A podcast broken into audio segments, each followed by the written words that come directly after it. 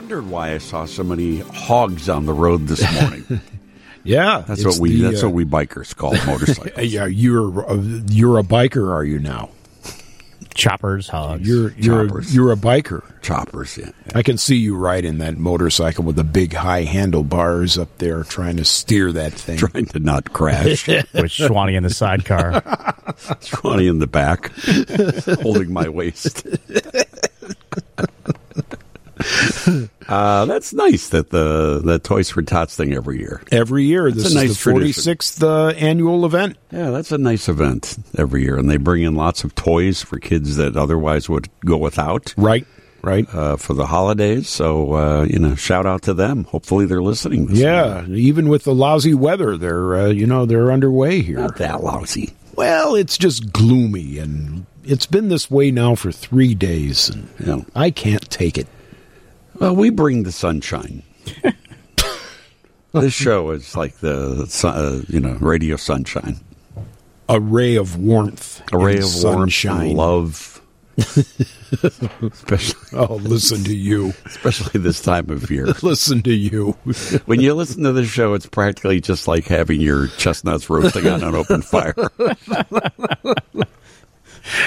or something like that. Something like that. Hey, I believe Jack Frost is nipping at my door. no, it's just the Sunday morning show. Well, look over there, tiny tots with their eyes all aglow. Their eyes appear to be all aglow, glow. or else they're on some kind of goop. That's our cherry holiday message for today. And I- here comes Santa with lots of toys and goodies on his sleigh. you know, if you start analyzing the Christmas songs, they're really kind of weird. really. That's why you don't analyze them. Yeah. Just sing them. Just sing them. Rip them out. There's our next karaoke event. Mm, what, a Christmas sing along? Yep, That would be fun. it would be. You know, it wouldn't kill us to do a little toy drive on this show. Well, okay, here's another item that has never come to fruition to pass. I'm full of ideas. The we just never cakewalk- follow up on any of The them. The cakewalk, the bowling alley, we have a Christmas a Christmas sing along, sing along, and you bring a toy. You know, donate a toy. and you get to uh, participate. Yeah, Sounds good to me. Okay. We've already done a wedding, that's right. so why not the uh, why not a uh, toy drive? Where would we do this exactly? That's a good question. Um, Your not house? Sure. Your house is. oh yeah, invite everybody All right, to my house. party at again. Schwanny's house. Invite Everyone, every- share kicking off the show today. Everybody here must be feeling the same. Yeah, share. Need a little joy and a little You want to know an interesting stat about this song? I think I know what it is. What's that? It's a number one hit, and it's among what sixty year career or something like that. It is Cher's uh, latest number one song, DJ Play a Christmas Song. And it is uh, her seventh uh, number one song in seven decades. That's Over was- seven decades. I learned that in the elevator yesterday. See? I did. I'm not kidding.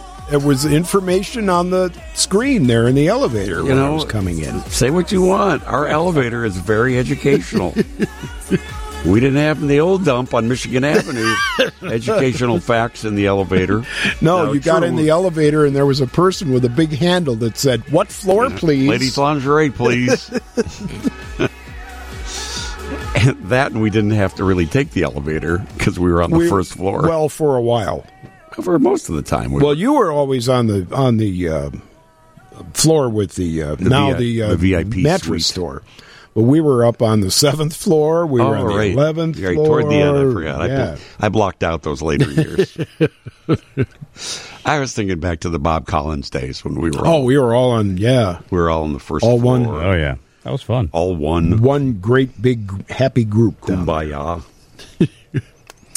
Uh, but yeah, that's what this is. Uh, there is only one other uh, musical performer that have had number one songs in seven consecutive decades. Did you read that in the elevator? No, No, I didn't read that. No, you didn't. because I did a follow up report. I also saw it in the elevator, but I did a follow up report. Rolling Stones The Rolling Stones are the other group that have had Well, sure, they've been together number one songs seven consecutive decades. decades. Yeah. Do you know uh, Cher's first number one song? Hmm. What do you think that would be? Oh, it might have been with uh, Sonny. I got you, babe. They say we're young and we don't know. Won't find out till. I feel like I'm in the movie Groundhog Day right now. No, I didn't learn that in the elevator. I learned that listening to Your ray of sunshine, the, the Sunday morning show. the Sunday morning show. Your virtual sun, ray of sunshine. we can actually make flowers grow. This show is so, so full of it. Sunshine, I mean. yes, what you just said Sunshine. I mean sunshine. that was their first. Uh, their first. I number got you, one song. babe. I got you, babe. August 1965. Everybody. Then in the 1970s, number one songs: Gypsies, Tramps, and Thieves. Yep, yep. Half breed. Half breed, yes. That's all I ever was. Half breed. Uh, Dark Lady. Thank you. thought you were going to Keep join in. going. Just keep going. I thought you were going to join in. Uh, Dark, Dark lady laughed and danced and lit the candles one by one. Do do do do do do. Do do do do do do. That's a new twist. All right. That's where they got that from his Vegas show. Schwani the Schwani the Vegas show. Celine Dion can't sing forever. No, she can't. Not lately, apparently. Uh, and then, uh, Oh, that's not nice. well, she's sick. She she That's what I'm saying. yeah, she can't. It's not nice. I didn't mean that in a bad way. Mm-hmm. Just she's not able to anymore. Dee dee dee dee dee. Continue. All I ever need is you. It's also number one in, in Mm-hmm. the seventies. Then in the eighties, you ask. She believed, didn't she? She uh, believed that was uh, actually uh, that was one of her '90s hits. Oh, was it nineties? Really? Believe, Yeah, that was 90s. Oh wow. 1999. But in the 80s, uh, After All, the song with Oh, Peter yeah. Cetera, and uh, then the one uh, If I Could Turn Back Time, That's was- what I was thinking about. that was in the 80s. And uh, then, uh, you know, it goes into like, you know, dance club songs. Like, um not familiar with her song, When the Monkey's Gone. No, I don't know that one. No. Oh, when the monkey's gone. Now you're making that up. I am totally making that up. Song for the Lonely. I know that one. That I can't. I can't place that one. This is a song for the lonely. I'm not going to do it justice. Okay. Jack, turn off his microphone, Please. please. Yeah, please. Anytime. uh, but anyway, uh, yeah, number one songs in seven consecutive decades Wow. for, for That is an accomplishment. Cher. Wow. That is and did you see? Did you see that uh, where they lit the tree at Rockefeller Center in New York? I think it was the week before last. Uh, the, uh, Kelly no, it Clark. was the other night. Kelly, no, was it? Yeah. It was not the week before last. It was just last week they did it. All right. I have to jump on my back. it's the holiday season. I Yeah. was just kind of trying to be accurate. Yeah. You were saying? Uh, Cher was one of the performers on that show and did a duet with Darlene Love, her famous uh, Christmas song, uh, whose name is escaping me.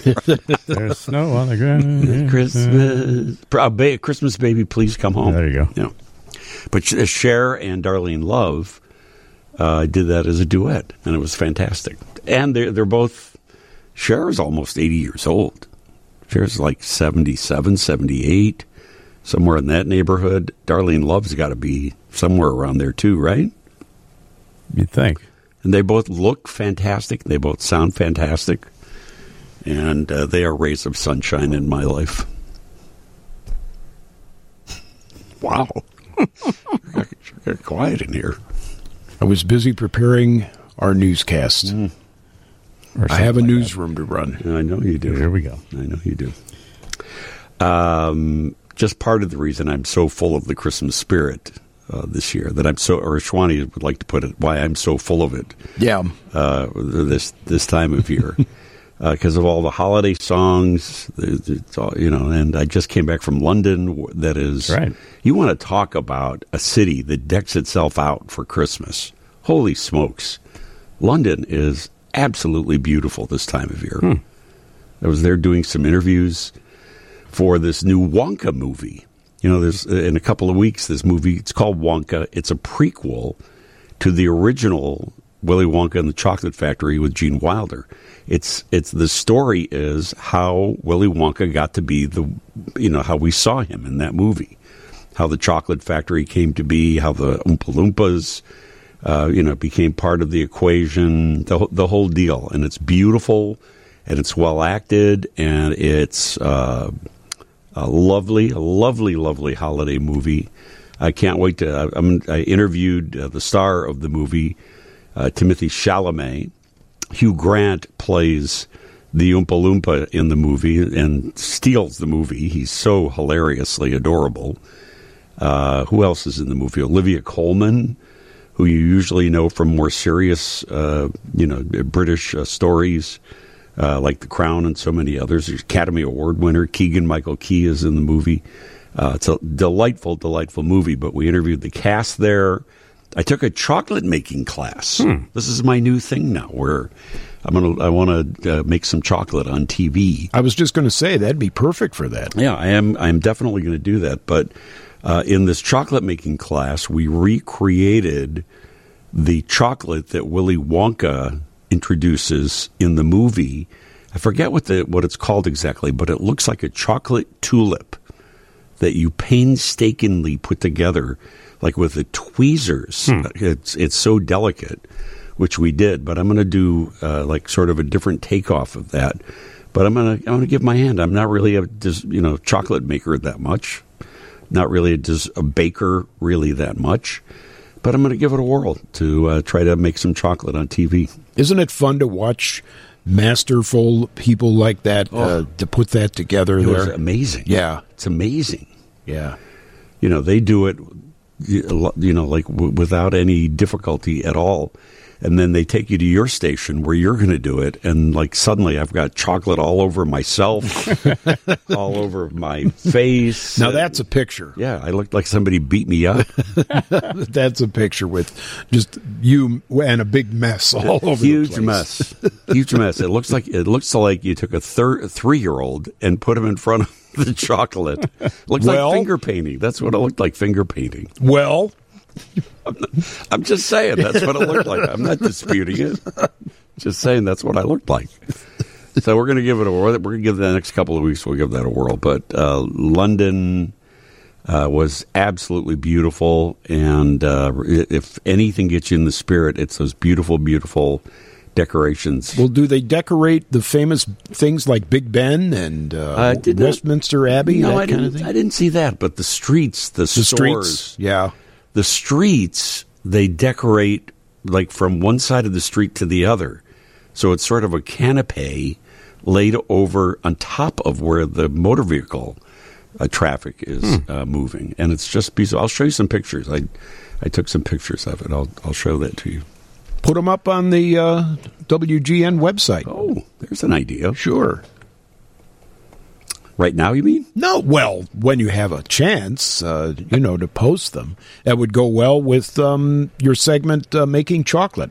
Then again, of course, if you have a picture of you with chocolate all over I do. yourself, that I would do be have even that. better. Yeah, I do have. I have that video actually. They, Oh, yeah, they took video of me trying. Oh, to, trying to do, beautiful. trying to do this.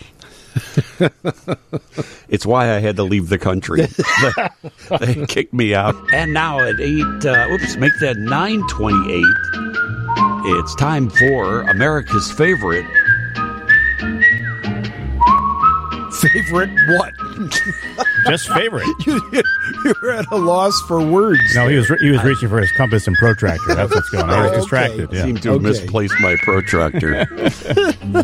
I haven't used it in 50 years. But uh, yeah, it's uh, what we call the far flung forecast, our weekly compact of facts and figures. I just completely short circuited just just, really then. did. Yeah. I right. Someone, he had to come in here and press Control Alt Delete on me to Reboot. get me going again. now, with the latest, here is uh, Dave Ebenezer Schwan. Well, thank you very much, Uncle Dean. Good morning, everyone. Yes, indeed. Get out your compasses and protractors and newfangled GPS devices because today we actually are staying in the land of Lincoln in uh, Illinois. We're going way south, southwest, though, oh boy. to Kaskaskia, Illinois. I've heard of Kaskaskia. Kaskaskia, a fascinating. Normally, I think you make up these uh, locations. no, no, no. But I have heard of Kaskaskia. Kaskaskia has a uh, history going back way before not only the state of Illinois, but before there was a uh, United States of America. Really? It has a population these days of 21. But at uh, one time, Kaskaskia uh, was uh, part of actually American Revolutionary history, where General George Rogers Clark uh, beat back British uh, forces to uh, get this territory for what became the United States in July of 1778, July 4th, actually. In 1881, Kaskaskia was cut off from the rest of Illinois because of flooding, and it is the only point in the state of Illinois that is west of the Mississippi, oh, not east. I think that I think that's why That's I have heard of Kaskaskia. But wait. for that for that fascinating. There could not be a more interesting fact about Kaskaskia. Oh, but wait, than- there's more. But what? There's mm. more. What? There's more, my No friend. way. Yes, because Kaskaskia also was the first capital of the state of Illinois, Really? Yeah. which became a state on this date uh, 205 years ago. December 3rd, 1818. Wait, Illinois became a state 205 years ago today. today. Oh. Yes. And Kaskaskia And was, the first was the first state capital. capital. Yes, sir. That's right. Now has it had a, a larger population then, but now as I Why'd say, they move?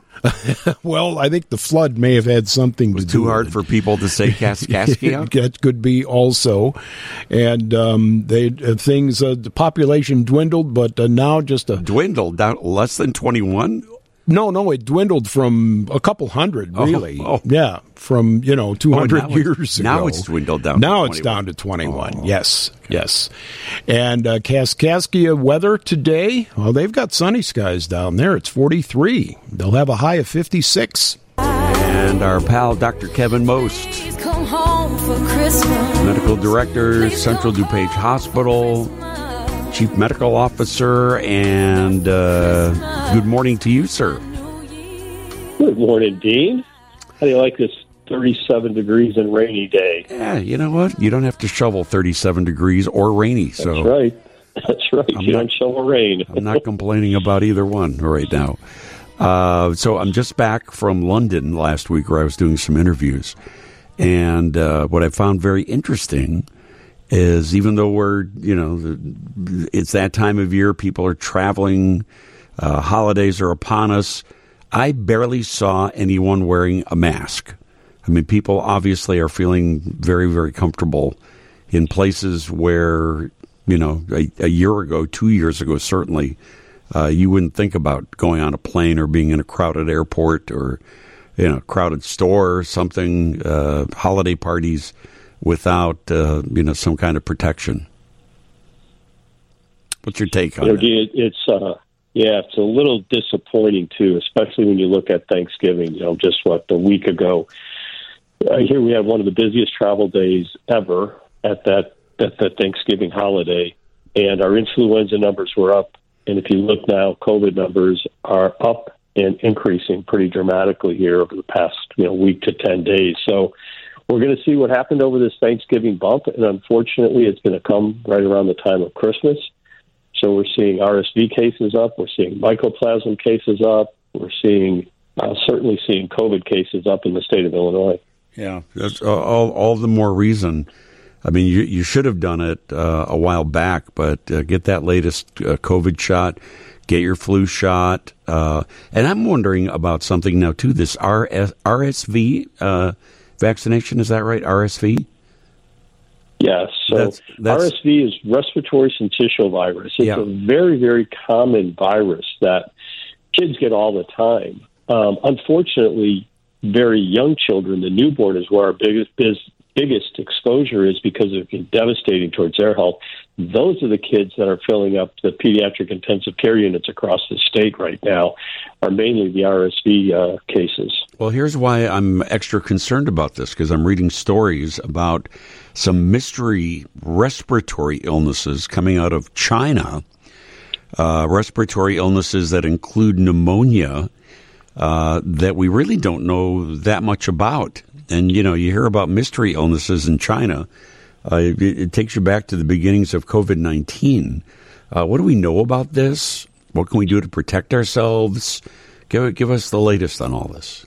Yeah, absolutely. And, you know, we try to have healthcare transparency around the world. That's what allowed us to track COVID as well as we could, where we knew where the new variants were coming because everyone was sharing information about the healthcare and the infection problems in their country.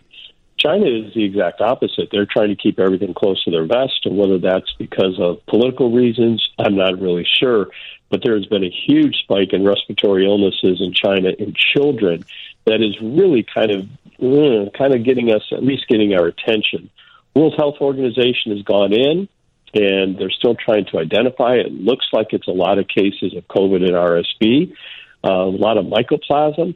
But really, one of the things we're really concerned about is they really haven't identified specifically some of these uh, pathogens that are causing this outbreak in China. So we really want to know what's going on.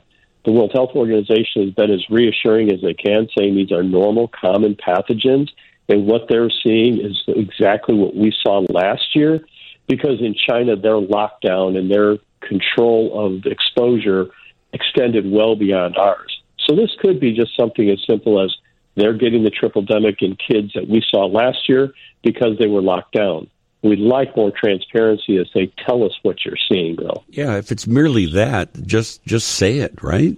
Uh, uh, you Absolutely. know, as you said, we don't know the reasons behind their secrecy on this, but uh, if if it's if it's nothing, you know, or or not, I shouldn't say nothing, but if it's just rather common, just say that this is what it is, blah blah blah, and uh, you know, so so the rest of the world can uh, literally breathe a little more easily with that.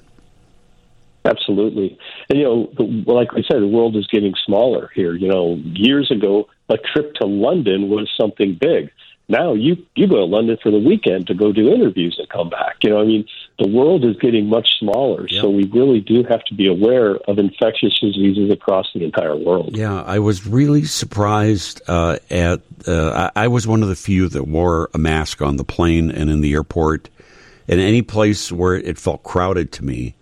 Uh, I had uh, my mask on, and I was the odd man out wearing it because you know everybody else is uh, just proceeding as though it's a business as usual. So um, let, let's hope uh, you know it can be an uneventful holiday season, uh, disease wise.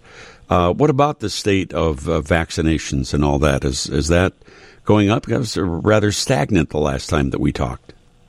it, it continues to be stagnant, which is so frustrating. Uh, influenza vaccine, I think, is doing okay, but when you look at COVID vaccine and the COVID booster, that number is not budging at all, which is very unfortunate. But uh, you know, we're starting to see more and more influenza cases, so at least individuals getting um, vaccinated for that. I think it's the trust factor as well as the confusion of do I really need the COVID uh, booster? I had COVID X at this time. At what time do I need it? And that's very legitimate. And with the number of public cases or uh, cases going on in the public right now, that's just going to extend that because people are going to say, wait, I had COVID, I tested positive. Therefore, now I don't need the vaccine for the next three months because I have the natural immunity, which is absolutely true. So we're trying to chase those individuals who haven't been sick and haven't had the booster to get their immunity up. Now, in terms of uh, getting the vaccinations, you're recommending COVID, you're recommending the flu shot, uh, RSV for everyone. Are you recommending that? I'm not recommending RSV for everyone. You know, certainly the RSV, what we look at is three main populations that we're concerned about. One is obviously the newborn, and we have a, a new shot for them. It's actually not a vaccine because their immune system for that first 12 months of life is very poor, still trying to uh, mature as as they age. But what we do for newborns is we can give them actually antibodies to fight off RSV. Then the other one is actually the mother. You know, the mother in the late stage of pregnancy, when we give her a vaccine for RSV, what actually happens is she um, pushes that those antibodies to the newborn baby. So they get protection there because that's the population we're concerned about. And then the last is individuals over the age of 65 or 70 with any underlying disease, or if they're going to be around any newborns. I certainly would have the discussion with your physician regarding the RSV vaccine. For people in their 20s, 30s, 40s, 50s, you know, you guys are exposed to RSV pretty much probably every, at least once or twice a week. Uh, and certainly we can handle that for the most part. But it's the young child, that newborn infant, and those over the age of 65 that we're the most concerned about. I know that you had said that it's okay to get your flu shot and COVID shot at the same time. Uh, does that also apply to RSV? I can't remember if you said. I mean, can you go in and get all three at one time? How, how do you recommend that? yeah. No, I don't recommend the triple whammy. You know, the double whammy can be hard enough, and you probably have seen there's been a bunch of studies out saying how much the side effects will be increased a little bit when, when you get them both at the same time. Um, I think from a compliance point of view, and certainly we know that the immune response is great with the two at the same time. There haven't been a lot of studies on the three because the number of people that are needing those three is so low. So I'm a big proponent on flu and COVID at the same time, and then really have that discussion with your physician about the need for RSV and when you should get it. And again, those over the age of 65, make sure when you're getting the influenza shot that you're asking for that high dose because your immune system is not as good as people in their 20s, 30s, and 40s, and you need that little extra boost to make sure that you get that. That's the population we're trying to keep out of the hospital Yep. with influenza, Yep. seniors. So good idea there. Good, good stuff. Uh, calls and texts already coming in for Dr. Kevin Most. 312 981 7200. We'll get to the phones, we'll get to the texts. 949 Dean Richards. Sunday morning on WGN. Dr. Kevin Most, Chief Medical Officer, Central DuPage Hospital. And your questions for the good doctor 312 981 7200, either on the phone or on the text. And on the phone is Jim. Good morning. You're on WGN. Good morning, Dean. Good morning, Doc. It was nice seeing both of you out, out at uh, Tree Time. Question for Doc here. Um, of the patients that we're seeing that are testing positive, whether they're symptomatic or asymptomatic, or this is COVID we're talking about right now, what percentage of these people are, are, are vaccinated? I mean, I'm, I'm hoping you're going to give me a very low number so that I can sell that back to our patients and say, hey, we'll prevent you from being positive as well. Yeah, Jim, and you know the ones that we get the most concerned about, obviously, are those who are hospitalized. So what's going on in the public, we really don't have a great idea because now you can do the COVID testing at home. It's not reportable, so the CDC is not tracking this. They're tracking it by using wastewater and that. But I can tell you historically in the hospital, what we're seeing right now is a lot of individuals who were not vaccinated initially, but now we are seeing more of the secondary cases. In other words, they had the original vaccine, which was based on the original COVID virus, but never have gotten the booster since then, which is based on what we're seeing in the public. So it's a really good question when you talk about who are we seeing right now as being the sickest. It's those individuals who are never vaccinated or those who haven't gotten that booster uh, and now are being exposed to the new variant. Did I hear you say that the CDC is testing in wastewater?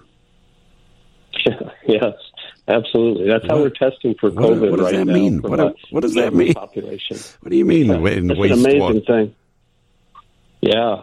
Yeah, so you know, uh, wastewater, you know, water from our toilets goes to a central depository where the water is cleared, and we are testing the wastewater there for COVID to test to see if COVID is in the population right now because we're not tracking the screening in the hospitals, and we're not, tre- you know, you know, we don't have any information on those who have tested at home, but we know that COVID is found in wastewater, and that will tell us, and actually can tell us when it's going up in a community as to the rate of being found in wastewater. Oh, wow. Okay. Well, enjoy your breakfast, everyone. Uh, Sorry. Jim, thanks for the call. That's kind of disgusting. But Kathy, you're on WGN with Dr. Kevin Most. Good morning, Doctor. Um, I'm so excited to be on there because I have a concern. I've had all four boosters. Believe it or not, I've had COVID four times, just most recently. I'm still like in the 12th day of it.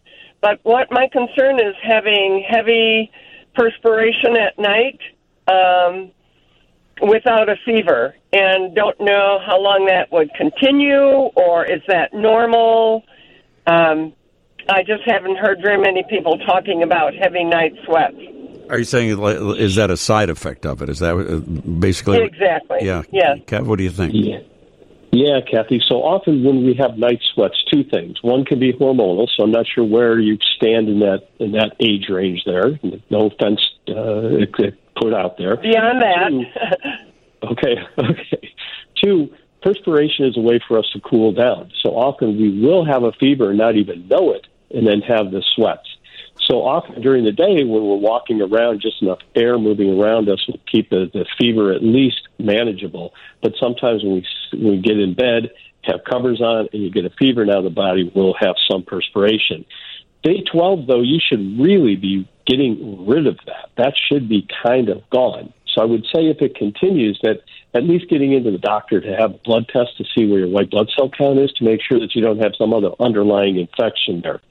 And again, someone, and I want to make sure everyone heard the message from you right. You know, you've had all your boosters and you still have gotten this infection. That is very common. We have to understand that the booster is trying to prevent us from getting severe illness requiring hospitalization. We still get it, just like with influenza. We can still get influenza after having the shot. But hopefully, the duration and the severity of the illness while you have it is much lower. So I hope you get better over the next 12 days. Nothing special about the perspiration besides that the body's trying to cool itself when it feels it has a temperature above what it needs. Yeah, so that's good news there, Kathy, right? yes, thank you for all that information. It was wonderful. Have a happy holidays, both Happy of you. holidays to you. Thank you for Thank the you. call. Typically, how long somebody gets vaccinated, though? Typically, how long will side effects last, if they even occur in the first place? Yeah, you know, most people with side effects, it's going to be 24 to 48 hours. I tell people, I'll tell you, I would rather have two days of a little muscle ache and a little low grade fever than I would 10, 12, 14 like Kathy. She's at day 12 right now of her fourth infection and still having issues. So certainly I would take a day or two of discomfort over that. And I'll tell you, that's the same for influenza. It's the same for COVID. It's the same for shingles.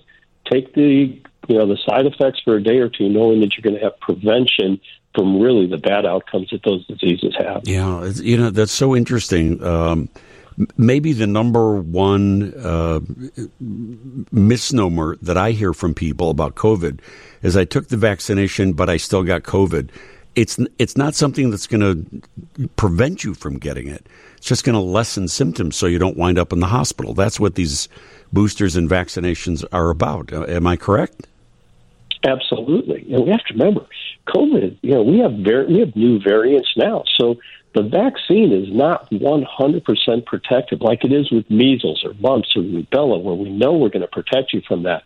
This is a virus that's going to continue to change, and that's why even with influenza, if you think about it, each year we're getting our influenza shot. It has four different strains in that shot. Why? Because the influenza virus changes every year. Yeah. We're seeing that with COVID as well. So we're going to, like you said, you'll have lower symptoms, less severity, and really, hopefully, a shorter duration. 815 area code texts in. I had COVID late October, a light case. I wanted to get the latest booster. How long do I have to wait? Well, you know, you don't have to wait anything. You can get it if you like, but you do have great natural immunity right now. I mean, if you had it in late October, you're talking only a month, a little bit over a month and a half, or a little bit under a month and a half from the from the infection. So your natural immunity, as long as you were somewhat healthy and not immunocompromised, will be very good at least for the next month and a half. But if you say, hey, you know what, I want to make sure that I have better protection, go ahead and get the vaccine. You might be an individual who's going to have a little bit more side effects because your immune system is already cranked up for it, and now you're going to try to crank it up again. But certainly, natural immunity is great, and it's much more specific to the strain than the than the vaccine is because they're off a little bit. You've actually been exposed to what we're actually seeing in the public. The vaccine is about as close as we can get based on the information we had when we made the vaccine. Dr. Kevin Most, Chief Medical Officer, at Central DuPage Hospital. Always good to talk to you, pal, and uh, we'll chat soon. Have a great week. You got it, Dean. We'll talk soon. Thanks. And news from the Northwestern Medical Newsroom is next. Sound a little tired today. Are you a little tired today? Um, I am. I admit it. Do you have I, trouble sleeping last night? Um, Do you have some some uh, guilty conscience? yeah, I just. have you uh, wronged somebody and your conscience won't let you rest? Are you now taking up a degree in psychiatry Therapy. or psychotherapy? On-air therapy, yeah. Okay. I was thinking about this for the new year that uh, we should do something we've never done on the show before uh, and offer uh, counseling. So you're Dr. Dean now. well, counseling and uh, medical advice. Oh, perfect. Well, we get the medical advice and, and information from Dr. Most. yeah, I don't think we need him in the new year. oh, Just kidding. that's. I'm kidding. We've had some budget cuts on the show, and uh, After a listener called in not a half hour ago and said how nice it was to Yeah. see him at tree time. right, Oh, yeah, we've had a lot of people on the text line say that the the show is a ray of sunshine. Oh, really? Uh, I thought you were going to say the show You know, is. unfortunately, like a lot of companies, right before Christmas, we got we got to lay the hammer down. No, I would never. I I love Dr. Kevin Most, but you know he's only on for half an hour, so So you're going to we could just extend dispense. this in the 10 o'clock hour. We could dispense medical advice for the whole show, even though I'm completely unqualified. Huh. I don't think you should let a little thing like degrees, you know, protocol get in the way of dispensing. You know, like if, if you were at a party and, you know, you said, oh, I'm not feeling well, somebody would offer you medical advice, right? Sure, take an aspirin or Yeah, uh, that's- that's all have I- another drink. That's all I'm going You to know. do. Just call it the medical malpractice segment. I could change my go. name to malpractice. Yeah, there you go. There you go. Yes. Hi, everyone. Malpractice Get here. back to your problem. Don't don't try to divert the issue here. What's why? How come you were tossing I don't and know. turning I just, night? I just had one of my uh, spells of insomnia. did I you have. Taco Bell before you went to No, bed? no, I did not. I did not have. I haven't had. You got that a chalupa reaction. Chalupa. That's one of my favorite words. No, I don't know. It was just one of those evenings. You know, everybody has them. You know, at uh, some point or another, Mm-hmm. where you know you've got a million things on your mind, Yeah. and then of course, uh, What's on your mind? What's bothering you? That you had to see me today? Was that it? oh, doctor, I think I, may- I think I may have solved the problem. Or created another one. I think uh, yeah, I think that I think Andy's got it there. So, would you? Did you try anything to go to sleep? no, I don't do that. But getting up at three a.m. No, if I take. You know, some sort of a sleeping pill. Oh, no, I don't mean. I anything mean, like well, that. I mean something. See, if, if I was your doctor, I would recommend something more holistic. Mhm. That's why you're not. Oh, You know more what? holistic. I, you know what I like when I, I can't sleep? A little warm milk. Really? Yeah, A little warm milk, huh? warm up a little milk. Take it Yeah, you wrap yourself up in a blanket and put on your slippers and like a swad. Yeah, swaddling. and- I and die, wrap myself up. Like you just sip the little warm milk. be Nike. Wow. Oh, now I feel better. You have a little warm milk. Put on an old episode of Andy Griffith. There you Be in. La La Land for freaking no time. One of my favorite movies of all time, Willy Wonka and the Chocolate Factory. The genius Gene Wilder playing Willy Wonka. Uh, tying it in this morning because in a few minutes we're going to be talking with the cast of Charlie and the Chocolate Factory, which uh, I saw out at the Paramount Theater in Aurora. Their show that's running uh, through like mid January. Highly, highly, highly recommended. uh, to take the whole family out there to uh, go see it. I met at the theater opening uh, like a family of uh, 10, 15. They bought tickets for the whole family and they were there to see Charlie and the Chocolate Factory. I didn't talk to them after the show, but uh, I presume they enjoyed it because it's such a good production. But we've got uh, some of the cast who will be uh, coming in and joining us uh, for our theater segment coming up in a few minutes. And uh, as I was uh, telling Andy and Schwani, that I'm just back from London where I saw the I was at the world premiere of the new Willy Wonka movie, which is simply called Wonka, a prequel to the Gene Wilder version of Willy Wonka and the Chocolate Factory.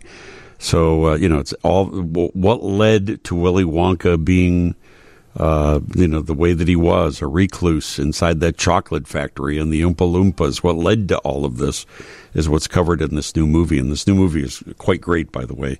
I'll be sharing those interviews, uh, you know, coming up uh, very, very soon. Uh, did you know that a second we were talking about uh, Cher having a another number one song with her new Christmas song, her seventh number, her, her latest number one song. She has had number one songs in seven consecutive decades, and uh, the only other musical act to ever achieve that, the Rolling Stones. You know they're coming to Chicago, right? Yes. They're going to be right in your neighborhood. Yes, Shawny. I'm also toying with the idea of trying to get a ticket way, way up top because that's all I'll be able to afford. Oh come on! Ticket the tickets are only a few thousand dollars. That's what I'm saying. And you know people. Come on. Um, yeah, they are going to be expensive, but it's going to be uh, June 27th, and they just added a second show now on June the 30th. So uh, Mick and the boys uh, at Soldier Field, June 27th and 30th, and tickets are on sale for that right now. I was thinking about it several years ago when they were here, uh, when Mick Jagger had the heart attack, and then Right. they canceled the tour. Yeah, yeah. I was thinking about that, so it didn't happen then either. Yeah, it's uh, they, they put on uh, quite a show, even still Mm-hmm. mean, at their ages. Aren't they pretty close to 80 years old? Most They're up there, and 70s? unfortunately, uh, we lost the drummer here a year Charlie or two ago. Charlie Watts is gone. yeah. yeah. yeah, it's uh, that's uh, that's uh, unfortunate, but cool to be able to see them. And uh, I did see them once at Soldier Field, and it was uh, an incredible show. Soldiers Field. I'm not a big, I'm not a big fan of Soldiers Soldiers Field. Soldiers Field concerts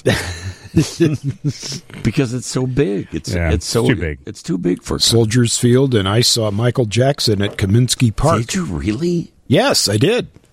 Seriously, I did. I never got to see Michael yeah. Jackson. Yeah, the 1984 tour, right when the Thriller album was out. Oh, fantastic! Seriously, I did get to see that. Yeah. Were you all dressed up like Michael? No, Jackson? I wasn't. Actually, I was there covering it as a news event. but- Schwani going in there with like a red leather, The one glove, one glove, and No. an "I voted" sticker on his. members only jacket. It Which said would have been in Tru- No, back it then. said the, the sticker I wore that said Truman in 48. Yeah. I voted Billie Jean is not my lover. Was it great? It was, yes, Oh, it really was. And this was okay. I, you know, you make fun of me as being the old man and everything, but I would have to say that 'Cause you this are. was the beginning of the unbelievably stellar super shows that you see now on stage. Yeah, the big arena Taylor, shows, right. big arena with Taylor Swift or Beyonce or that because. You know, not only was the stage, you know, huge, the other brothers were there, and also, uh, you know, everything on stage. But it was, the rest of the Jacksons were there too. yeah, they were. Wow. Yeah. cool. And, uh, you know, they did. I don't remember them doing any Jackson 5 songs, but many things from Thriller and Off the Wall and, uh, and things like that. The crowd was out of their mind. Did he do Dancing Machine? Uh, maybe. Dancing, dancing, dancing. Yeah, may not, I don't, I I'm a dance machine. but I do remember it being really a spectacle. You know, Automatic, real- Are you done? Dancing my robot dance. That's cool. I Jack, go get him some warm milk, please. It's one of the great regrets that I never got to see Michael Jackson. I did. Uh, I did, and you didn't. Oh man, here we go. and put something in his warm milk besides honey. Oh, people! Uh, by the way, Shwani, on our text line, people uh, texting in uh, sleeping remedies for you. Oh, okay. Uh, someone said that you should listen to sleep stories on the Calm app. The calm the on the what? Are you Calm fami- app. I don't even know what that is. Do you know? Yeah, it's a prof- It's just one of these apps that you can. They, they uh, there's a section there for they'll just read stories.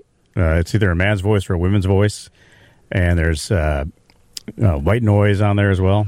Yeah, Uh, the text uh, it says here it'll help clear your mind so you can sleep. Okay. Put it on. You hear the seascape. You hear the wind, and then you hear my voice. Hi, Shwani. Oh, that that's the nightmare right there. once upon a time in a very distant world, There was a far-flung forecast. There were three boys that wanted to be on the radio.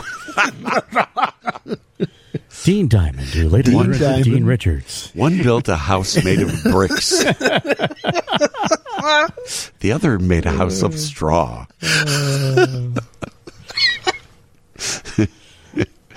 yeah, people uh, got all kinds of uh, remedies. what are some of the other ones? Well, a lot of people have uh, endorsed my hot milk they did. uh, remedy. Okay. Surprised you've never heard that. Oh, I have. I It's years an ago. old-fashioned- Oh, sure, sure. You know, um, tea of sorts, a chamomile tea or a I caffeine-free like tea. I love a chamomile tea. Do you? Yeah, that works. I'm getting sleepy just listening to you talk right now. Let's record this. Have you ever thought of recording your own voice? well, yeah, yeah, I have. Don't want to play it back, but uh, have. Uh, someone says that there, what? What is this? A dog? A dog voice? A A dog. voice. dog voice. Have, can I have the Call Me app dog voice? Uh, see, we really should pre-read these texts Yeah. before. That wouldn't be a good. What's a dog voice? I don't know. What's an app? Okay. What's a nap? No, you said nap, right? We're talking about sleep. Take, take a nap. Okay. Mind that. Uh, so anyway, if you uh, would like to help uh, Shawani get a good night's sleep because he's, he's grouchy today, he's tired, and uh, I think he has a guilty conscience about something. Have you wronged somebody? I'm going to take your silence as a You're going yes. to take my silence as a yes. yeah. Okay. Well, Um, you're going to hang out the uh, shingle, as they say, uh, in, yeah, well, by the studio uh, door we, there. We're going to do that uh, next year. Starting, Okay, it's going to be our, our big year for Dr. Dean. completely unqualified medical advice. Followed, you know, that that this follows Doctor Most with totally qualified. right? Yeah, this this will be the segment that's right after. I hope he wasn't Most. listening when you said that, That I'm gonna fire him? Yeah, Yeah,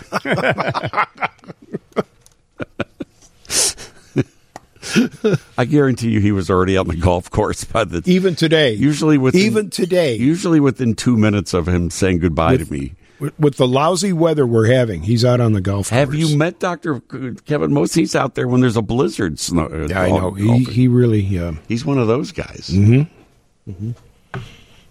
I'm going to take another um, little sip of warm milk here. Okay, good night. Andy, could, could you uh, pu- pull the blanket up? I'm going to pull it up over his head here. You're closer. and put the pillow over his head. I can't say that. That would be premeditated. Now you're having coffee, aren't you? Yes, I am. the anti sleep. Fully caffeinated coffee, too. That's good, genius. Apparently, I'm not the only one dispensing unqualified advice. Uh, well, I hope you have a better night's sleep Okay. tonight. All right. So do I pay you now or later? Uh, I scanned your insurance card. Oh, you did? I wanted to talk about uh, holiday parties because we're in holiday party time of year and uh, the do's and don'ts of holiday parties because um, you know a lot of people are going to be going to uh, friends, family, office parties. Uh, office parties are going to be in full mode over the next couple of weeks, and things that you should do and not do. Are, are there any pet peeves? Uh, the, the, this is my pet peeve for uh, holiday holiday parties. Because usually they put you know like food out someplace right? Or appetizers or snacks or you know something like that. And you see people sticking their dirty paws into the uh, food uh, you know and like double dipping even though that's a Seinfeld joke. Yeah. people do that all the time. And with their dirty nasty saliva filled fingers that's my number one pet peeve Even if there are tongs available Yes. to uh, grab the food and put it on their plate. they still stick their hoof right Mm-hmm. in the right in the food. Yep. It's gross. And I've seen you pull up a chair next to the uh, table. well, I I bring my own feedback when I when I go to whenever I attend a party. No, I bring seriously, my I, I know what you mean. I know what you mean there. Yeah. It's gross. That's just like people eating bags of potato chips as they stand in the checkout line to pay for them Yeah, that's in the grocery store. You know what? I'm funny about that too. I don't feel like you should eat the food in the store. I've until seen you people eat ice cream Yeah. in the store. Yeah. You know, they'll find a plastic spoon by the salad bar, Or they'll bring it themselves. or they'll bring it themselves and, and eat the ice cream as they're standing in the line waiting to uh, uh, pay for it. Right. Well, uh, I, had intended, had we not gotten into uh, diagnosing Schwanni's narcolepsy, I had intended to talk about uh, holiday party etiquette. But uh, can we do it at 11? Will you both still be here then? No. Oh, good. Then we can open. We can speak freely. Then. Still to come on the program today, super special A-list interview for you. Uh, about an hour from now, it will be Bradley Cooper and Carey Mulligan. They are the stars of what I think is the best movie of 2023 so far. I haven't seen everything that's going to come out over the holiday season yet, but uh, I think uh, one of the very, very best that's going to get a lot of attention at the Academy Awards is this movie that opened in extremely limited uh, theaters this past Friday, Maestro. It's the story of the world famous conductor Leonard Bernstein, uh, the story of his professional, but moreover, his uh, personal life and his relationship with his wife, Francesca, who is uh, magnificently played by Carey Mulligan. I was uh, in, uh, where was I? In New York? Uh, no, Los Angeles the week before last and uh, sat down and talked with them one on one. I'll share that conversation with you and tell you what I think about uh, this movie, Maestro, as well. The reason why it is only in limited theaters, and I, I, I may be wrong about this, but I think I'm right that it is in exactly one theater only, the Landmark Century on the north side. I saw it Friday. What'd you think? Oh, riveting. Magnificent, right? Riveting. Yeah, absolutely. At the Landmark, is that where you went? Yeah. Yeah, that- on North Clark Street. I know it's only in one theater. That's the only one I could find. for right now because it's uh, being put out by Netflix. In order for it to qualify for an Academy Award, it has to play in traditional theatrical settings first. So they've opened it all over the country in like one theater in each city for now, but in a couple of weeks, it's going to be on Netflix. So you'll be, definitely be able to see it uh, that way. But seeing it on big screen, how about Bradley Cooper's conducting the New York Philharmonic Orchestra? Wasn't that stunning? He had to learn. It took him what five years or He six said- that's years? what he said. Learning the technique. Yeah, That's what he said. Oh yeah, it was it was just amazing. yeah. Oh, good. totally amazing. I'm glad you liked it. And you mentioned Carey Mulligan. Astounding Yeah. performance. Both of them are Os- Oh. Oscar-worthy performances. But uh, the way Bradley Cooper co-wrote this story, he directed the movie, he produced the movie. Uh, we'll we'll cover all of it uh, coming up in about an hour. and my one on one conversation with both Bradley Cooper and Carey Mulligan coming up. That is Stephen Schellhardt, who stars as Willy Wonka in the production of Charlie and the Chocolate Factory. We've been talking about that's out at the Paramount Theater and Aurora uh, through the holidays, actually uh, past the new year, all the way until January the 14th. Uh, Charlie and the Chocolate Factory, if you weren't familiar with it first from the Roald Dahl uh, novel, the book, uh, you certainly were from the 1971 uh, version of Willy Wonka and the Chocolate Factory uh, that starred Gene Wilder, a truly, truly classic film. And uh, it is that film that uh, the production at the Paramount, Charlie and the Chocolate Factory, is based. Uh, it is fun. It is whimsical. It is extremely nostalgic.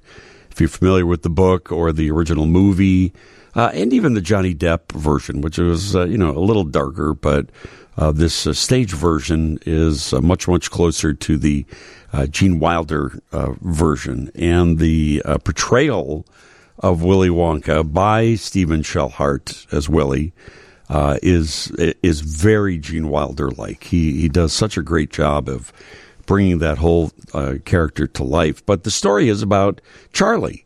And uh, in this particular production of Charlie and the Chocolate Factory, there are two actors that alternate the role of uh, Charlie Bucket, and they are Meena Sood and Charlie Long. And they both join us on the telephone right now because they've got two performances out in Aurora today, and we weren't going to drag them all the way down here to downtown Chicago.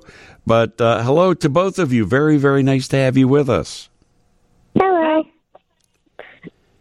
And uh, let, let me uh, let me ask you both just about your uh, your your experience in theater and what you've done before, uh, and also just so our audiences can hear your voice and distinguish uh, who is who. So, Meena, why don't you uh, start off and tell us uh, a little bit about some of the things that you have done on stage? Um, this is my second time being back at the Paramount Theater. Um, the most previous show that I did at the Paramount was School of Rock, which Charlie was also in. Um, and I did uh, Shrek at Drury Lane and A Christmas Story at the Marriott Theater in Lincolnshire. Very nice. Yeah. May I ask your age? I'm 12. 12 years old. And uh, Charlie uh, happened to be in the role of Charlie Bucket the night that I saw the show. And uh, Charlie, you were uh, fantastic, just really great. But tell us uh, a little about uh, what you've done and you've accomplished. Um, so yeah, I'm 12 years old, and I started acting when I was really little, around like five, I'd say. Um, I started with like you know youth theater, community theater, and then my first professional show was The Sound of Music at the Paramount, which was a really fun show. So great to do over the holidays. And then I did uh, School of Rock at the Paramount with Meena, like she said. Um, that was such a fun rock out show. And then this one is my third professional show, and it's such a blast so far. That's uh, that's so cool that at 12 years old, both of you, uh, you know, being able to take on these roles and take such command of stage, you know, of of the show. You're such a pivotal part of the show. Uh, it's not unusual when there are child actors to alternate uh, the roles. I guess there there are rules, right, and regulations. Uh, that you can't work a you know certain number of days, certain number of hours, Yeah. etc. Yeah. But Yeah. but it is unusual that when there is a primary role like this, uh, to to have two different actors of two different genders uh, performing this. And Meena, I imagine that this is something that people must talk to you about quite a bit. Being a young Yeah. lady playing the role of Charlie Bucket, why not? It makes perfect sense. Uh, but Yeah. what what are people saying to you about it, and how, how do you feel about taking on this role, which is a traditional m male role, boy role, and uh, you you taking it on full full throttle? Um, so when I'm on stage, Charlie Bucket is a girl, so they refer to her um, like as uh, as a girl. Um, and I think it's really special that they um, have Charlie Bucket being portrayed by two different genders because it's just really it's very inclusive, um, and it just shows that you know like a girl can be a chocolatier um, just as a boy can do it too. Yeah, I bet I'll bet you hear from uh, young uh, young ladies, you know, young girls uh, who are so happy to see a girl in this role, right? And um, you, you know that you're representing them on stage with this story. Yeah. Yeah, that's Yeah. yeah. Go ahead. Like, what, what do they what do they say to you? What have some of the audience members uh, said to you? Um, every time that I see um, a person in the audience, like after the show, they're like, "Oh my god, I think it's very cool that you're playing Charlie Bucket and you did an amazing job." Um, and it's they're always very shocked that the Charlie Bucket, the actor, is a girl. Even like the first time they see me on stage, they're like, "Oh my god, it's not a boy." yeah, right, right. I, I have to come back and see you in it because, as I say, the the night that I happened to be there, it was Charlie, uh, Charlie Long, who was taking on the role. But I would love to see you do it. I, I would love to see the the the other side of this. So, Charlie Long, uh, tell me, how familiar were you with Charlie and the Chocolate Factory and this whole thing? I mean, you know, for old guys like me, it's it's something that we all grew up with. Uh, but Yeah. but what about what about for you? Well, I think it's really special because when I was like really little, I did a Willy Wonka kids version of this, and I played Charlie Bucket. Um, but it was like a really, really, really short, like thirty minute one, and it wasn't really that big. But I played Charlie Bucket, and that was super cool to like look back. Like I was doing that, like that was super, like that was super big at the time. But now I'm doing it on the Paramount stage, and just to like do that there, it's surreal. Yeah, are there special moments in this show that you like best? Because you're you're on stage virtually the entire time. I think. yeah. Um, I probably definitely have some favorite parts. One would definitely include the Oompa Loompas coming up for the first time. I love just watching the audience, the audience reacting to that every night. It's amazing. Um, Golden Ticket's a great number. I think the view from here at the very end when Charlie Bucket and Wonka fly in the air, Right. that's just such a pretty number. And of course, flying in the air, it's just super cool. It's got to be super fun. I thought about that when Yeah. when you and um, uh, Willy Stephen uh, Schellhardt. Uh, you're getting Yeah. you're getting the, the, the balloon and uh, you know take off. It's like just as as actors, uh, you know, young young actors, especially you as a twelve year old. Uh, uh, it's got to be fun to just be flying around the theater Yeah. like that. Uh, yeah, Meena, how about for you? Do you have favorite moments in the show? Um, yeah, like Charlie said, I think Golden Ticket um, is such a powerful number, um, and I also I um, also really like uh, when Willy Wonka. I mean, when Charlie Bucket is writing a letter to Willy Wonka. It really shows how creative Charlie is, and um, there's so much imagination, and he's just creating a bunch of uh, inventions for Willy Wonka to write, hoping that he might um, return to his letter. Yeah, you might say pure imagination, right? Yeah. because there are a few signature songs in here that uh, you know the people of, of a certain age will connect with uh, from the uh, original motion picture. Uh, well, uh, the other thing that I liked about this, and I'll, I, I'm going to ask you both to comment. I wondered how uh, they were going to create the inside of uh, Willy Wonka's chocolate factory, and you know this truly this world of pure imagination, as the song goes. Uh, but they do. It's got to be wild for both of you as actors to be right in the middle of all that and performing and playing and being around all of this visual creativity. Uh, Charlie, is it fun for you? Well, it's a literal playground on stage. Of course, it's fun. Um, and I just think every t- every time during Pure Imagination, when the um, when the factory is revealing itself, and the audience is just has their minds blown by the audi- by the uh, by the factory. Yeah. Every every you every night, that's just like a special moment for me. And then just like getting to play in the factory for the rest of the show, so fun. Yeah, it's got to be fun. Meena, how about for you?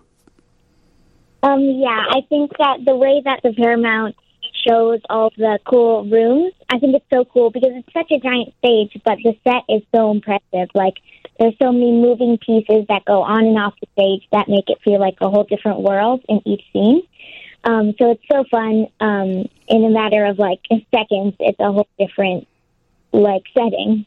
Yeah, I, what I what I also liked is how they recreated many of you know what happens to the other kids who are had the golden ticket and got to come inside the factory. Their fates, you know, what happened to them that were easier easier to do. I think on film with special effects. Uh, it took a little more creativity to do some of those things uh, on stage, but but that's what comes to life uh, during this whole thing. Uh, uh, last week, I went uh, to the world premiere of this new Wonka movie that's coming out. You know, the prequel. Have you guys heard of that? Yeah.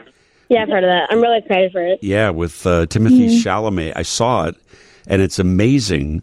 And I'm telling people, go to see this show at the Paramount and get caught up and reminded, because when you go to see this movie, it the movie is about how Willy Wonka got to be the way that he is. So it's going to bring back a lot of uh, seeing seeing this play, the your musical, is going to just be a good reminder before you go see this movie. Uh, congratulations to both of you on this. Uh, you both you, you do a great job. Uh, I look forward to coming and seeing your performance in it, Nina. And uh, I thank I thank you both for joining us today. Thank you. Thank you, Sam. It was really fun. Meena, uh, Meena Sood and Charlie Long, who uh, both play Charlie Bucket uh, in this production of uh, Willy Wonka and the Chocolate Factory. And our longtime pal, Gene Weygandt, is Grandpa Joe in the show. He joins us after a break. Stick around. 1052 Dean Richards Sunday morning on WGN. And let me just say you're welcome for putting this earbug in your head that you'll be singing all day long today. Oompa Loompa. Uh, in this new movie, Wonka, Hugh Grant, through special effects, plays an Oompa Loompa and uh, is hilarious and kind of steals the movie a little bit. Uh, there is a whole cast of Oompa Loompas in this production of uh, Charlie and the Chocolate Factory that is out at the Paramount Theater in Aurora. But one of the standout performances in the show is uh, the young actor who plays Grandpa Joe in the uh, show. In the movie, it was Jack Albertson, and in the stage production, our longtime pal. Uh, it's so great to see Gene Weygandt on stage uh, in this role. Hello there, my friend. I c- cannot even remember the last time that I talked to you, but I know it's been way too long. It has been too long, but it's always great to talk with you, Dean. How are you this morning? I'm doing very, very well, and just up to my neck in uh, uh, wonkaness uh, right now between your your show and this movie that I uh, went to to, to the world premiere. Uh, so much fun. Why do you think Charlie and the Chocolate Factory resonates uh, after all of these years with people? You know, I, my my first guess at that would be because it's a little bit of something for everybody, and and I oft, I often think that uh, adults sort of forget uh, how lightly kids can really take some of some of the uh, horrors of of this story. Uh, they they understand that it's not not very serious, um, but there are also some some really sweet moments uh, throughout the throughout the show, throughout the musical, and and uh, some some really lovely ideas about uh, imagination and uh, that sort of thing. That's that's my guess. Yeah. Now, uh, I I was taken with the creativity uh, in staging the show because you know it's so fantastic uh, and uh, almost sci-fi like. Uh, on on a movie theater screen, they can do it all with special effects. On stage, it's a little bit different. So, I mean, talk to me a little bit about what they've been able to do in staging this production of the of uh, Well- Charlie out there. Trent Stork, the director, and Casey Alfonso, our choreographer, particularly had I thought just had such a a great uh, touch on this and and great understanding of what makes it work, and the two of them together and their zany senses of humor, and then and you combine that with Jeff Kmiec's uh, setting and and Ryan's beautiful Ryan Park's beautiful, fantastic costumes, and then and on top of it, our truly wonderful and and completely insane ensemble uh, of dancers and singers uh, who just bring so much to this every night and and and make the whole world of uh, Willy Wonka and, and Charlie Bucket come to life. They are just amazing. The this ensemble is worth the price of admission. I agree. I agree. It's a really fun show, and you know this this time of year, people are looking to take their families uh, to go see shows. Uh, The night that I was there to see your show, uh, I, I uh, met a family of there must have been like 10, 15 people. The the entire family came to see the Oh, yeah. show, and it's uh, this really is kind of the perfect show uh, for that kind of event to take the family a night of old fashioned theater. You can't beat it. It really seems so. I noticed the other day as I was walking into the theater, um, a family of mom and dad and their teenage son who looked to be 16 years old, give or take. Um, and obviously coming to the theater together. And then last night we had some very young children right in the front row. We can kind of see into the front row sometimes. And uh, all of them just mesmerized uh, by the by the whole extravaganza. Their eyes just wide. One of the little boys, um, kind of s- sitting up on his his knees, and his dad beside him, just having a ball. Uh, during during Jay Lady Moore's uh, beautiful, beautiful ballad. If your father were here, you know the grandparents look Yeah. down from their bed their bed up above, Right. and we could see a, a mom yesterday in the matinee reach over and take her son's teenage son's hand or young teen, and the child reached back and put his hand on top of his mom's, and it ju- we all fell apart. That's great. it. That's So, great. That's yeah, great. it's it's a great show for families. Yeah, you're doing well. I, I one of my longtime favorite actors uh, in in the Chicago area. Of course, you've done things outside of Chicago as well. But uh, anytime I see your name attached to a show, uh, I know it's going to be good. I know there's going to be high quality. Uh, you you always deliver, and you sure do here as Grandpa Joe. Well, thank you, Dean. It's a it, I'm having a ball doing this. I ha- I keep saying I haven't had this much fun doing a show since I didn't know any better. I love it. I love it. Well, Charlie and the Chocolate Factory is out at the Paramount in Aurora through June, uh, January uh, 14th. And uh, you can get ticket information at ParamountAurora.com, 630-896-6666. And uh, Gene Weygandt, it's uh, always a pleasure to talk to you. I hope we see you and we can chat uh, one-on-one sometime soon, my friend. I'd love that almost almost any time, Dean. It's always a pleasure talking with you. Have a wonderful day and wonderful holiday season. Enjoy your shows today. Thank you. You too. So nice to hear uh, that things are going well for the Big Toys for Tots uh, campaign that's Yeah. Going on this morning. All those Right. motorcycles. How many motorcycles have we heard? I haven't seen a specific count, but it there's usually usually, hundreds. maybe even thousands. Yeah, All on this is the Western Avenue. Western Avenue, starting at uh, 83rd and Western at the Dan Ryan Woods. They start there every year and then go North. really almost all the way up uh, to the north end of the city. Western Avenue is the longest running street in the city of Chicago, Mhm. as we all know. That and Halsted, yeah. I think Western beats Western uh, does, I believe. yeah. I believe Western is you would know. You grew up not far on the streets. Yeah, well, yeah, that too. boy, boy of the streets. My family kept moving, but I found them every time.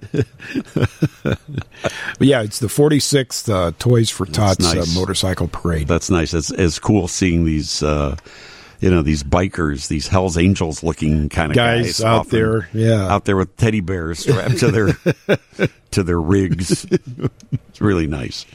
Uh, I wanted to bring to the attention something really nice that the village of Rosemont uh, is also doing today. Uh, the village and their mayor, Brad Stephens, along with the Nutcracker Magical Christmas Ballet, will present a $20,000 donation today to Advocate uh, Children's Hospital in Park Ridge as part of the uh, Rosemont's first ever Nutcracker Village Public Art Project. 20 businesses have sponsored uh, life size nutcrackers that'll be uh, custom painted by local artists there. At you know, Rosemont's always super pretty, right? In the uh, wintertime, they put up spectacular uh, decorations. Uh, I, I see them, you know, when I'm riding on the on the Kennedy or on the the tollway right around there. I'm big into the Christmas decorations this year. Have you noticed? I have noticed that. Yeah. Yeah. We were talking about it last month already at tree time when Yeah, we were there. yeah, yeah. And I don't have one thing up at my house. I don't either. Not yet. Hey, you just got to take it down in a couple of weeks anyway. no, I'm kidding. Sort of. Sort of. sort of. Anyway, uh, the check presentation is going to take place today. Uh, la, la, la, let's see here between 4:30 and 5:30 at the Rosemont Theater, uh, 5400 North River Road. Uh, between the two performances of Nutcracker Magical Christmas Ballet, but uh, that's a nice donation, right? Twenty thousand bucks. Oh, yeah. For the uh, Advocates Children's Hospital in Park Ridge. Mm-hmm. Yeah, great donation. Yep. All right, maybe I'll put up some decorations today. now I feel good. Now that you're in the mood for it. Yeah, I wouldn't go that far exactly, but But you're you're you're going to be by the, you know the Christmas week. You're going to be like uh, Mr. Weaver on uh, Andy Here we go. Christmas. Who had eleven ten in the pool? The first Andy Griffith show Yeah, mentioned. exactly. Well, I didn't Do you mention know- the. Wait a minute, wait, Andy. Do you know the episode that he's even talking about? I have no clue. This is. Have have you seen the uh, Andy Griffith Christmas episodes? I have not. You haven't? No. You all right in there, Dean? It's a classic. you haven't? It's a classic where this gr- the grouchy old. What's the guy's name? Mister Weaver. Mr. Weaver runs the department store. He's the grouchy old man who runs the department store, and he's mad. Uh, so uh, he gets himself uh, put in jail, right? And then uh, well, the reason he was mad is because um, he caught someone moonshining, Oh, and Andy ref- Randy uh, let him go. wasn't gonna wasn't on gonna put him in Christmas jail, Eve. right? Wasn't going to put him in jail. And there. Mr. Weaver insisted that he did. Mm-hmm. So he arrests the guy and then arrests his family so the family can be together in jail. Ah, And they're having a Christmas party in the jail, and Mr. Weaver's outside in the cold. steals the bench outside the courthouse. Because he wants to get arrested to come in, but Andy won't arrest him. 'cause it's Christmas. where was Otis during all this? Otis isn't in that one. Okay. He vacated his cell for them, huh? Mr. Weaver peeking in the jail window Singing along with Away in a Manger. and too. watching Aunt Bee putting out a full Christmas spread. Oh, that food looked so good. Ellie, Andy's girlfriend, Yes, that was yeah, Ellie. Way before Helen. way before Helen Crump. Helen was doing graduate work, uh, in her, uh, getting her uh, master's degree, so she could teach in Mayberry. Andy, could you stage an intervention for us? Clearly, both of us have a huge problem that we Well, we to- didn't get to talk about the one where Barney gets the motorcycle with the sidecar. We've been talking about the parade here. And we didn't talk about Barney dressing up as Santa either, No. because that's a big part. I know it. Andy, please, somebody stage an intervention for us. Coming up on the show, my Dean's List A List interview. My full interview with Bradley Cooper and uh, Carey Mulligan, Chicago exclusive interviews with the two stars of the upcoming movie Maestro, the Leonard Bernstein movie. Uh, I think the best movie of the year so far. It's amazing. Sadly, only uh, in one theater at the moment, but coming to Netflix uh, in a couple of weeks. But uh, I'm going to call the uh, Netflix, uh, and tell them that you saw it and loved it. Maybe they'll put it on a movie poster. Schwani approved. I did indeed, yes. Dave Schwan says, I liked it. I think your name should get top billing, though. I think uh, I'm, I mean I'm serious. Uh, I've seen quite a few. I haven't seen all the movies of the year. That's why I'm saying best movie of the year so far, because there still may be something that I haven't seen yet that uh, is about to come out in the next week or so. But uh, it's a stunning movie. I mean, it's it's right up there with. Uh, I mean, some, of my other top movies of the year: Oppenheimer, uh, the the Martin Scorsese movie uh, uh, is amazing. Um I, I, liked Napoleon. I didn't love it. I liked it, but I think it's still worth seeing on a big screen because it's spe- visually it's uh, spectacular. I saw the color purple, the the new version of the color purple, uh, which is um, another amazing, amazing, amazing movie. They did such a good job in recreating that. So we'll be talking about all the Christmas movies that are coming out. But I wanted to talk a little bit about Christmas parties and holiday parties. Hanukkah starts uh, next fr- uh, Friday, Andy, Saturday. It uh, actually starts Thursday night. Thursday night. Uh, the December 7th. Okay, all right. Uh, so you know, there are going to be a lot of parties, a lot of family get-togethers, friends, and uh, you know, what are the faux pas that we should try to avoid for holiday parties? I I had mentioned one that I noticed uh, where you know, just I, I know I'm a little bit of a germaphobe, but when there's food out in a buffet setting, don't stick your fingers in the food. Uh, to to you know, like you know, if there's sh- shrimp, don't stick your fingers in the shrimp to get a shrimp. You're touching the other ones. Uh, or you know, a bowl of uh, crackers or nuts or you know something. Uh, almost all the time now, spoons are provided. Use the spoons and put the food on your plate, and then you can you know put your face into it. Uh, but uh, the the double dipping, I, I I I've noticed it. It grosses me out. Uh, it's it's just disgusting. It's like putting your tongue right in the dish, right? It's truth. Or am I being like super No, par- it's paranoid? It's disgusting. I mean, that's why the fork and the spoon is there. Yeah. What's your pet peeve? Got one? I've got a few of them. and I just uh, you know you watch people not only uh, you know putting their fingers and stuff into this stuff, but having this spirited conversation right over where the food is. Oh, so the And, yeah, they're just they're yelling and screaming and you know talking, try to talk to each other. And there's always one or two people that just can't can't hold back with the liquor and just ruin it for everybody. I was gonna I was gonna say the drunk the drunkies at the party. Yeah, there's always a couple of drunkies that just kind of ruin it for everybody. Yeah, the drunkies that are like in and they're in your face. They're like two inches away from your face. Exactly. And asking You know the same question think? over and over You again. know what I think? I never liked your Victory Auto Wreckers commercial. I thought it was stupid. and that door falls off every time. Which, by the way, Victory Auto Wreckers is now officially closed. By the way, Oh. so Where'd you get those pants? there's bell bottoms.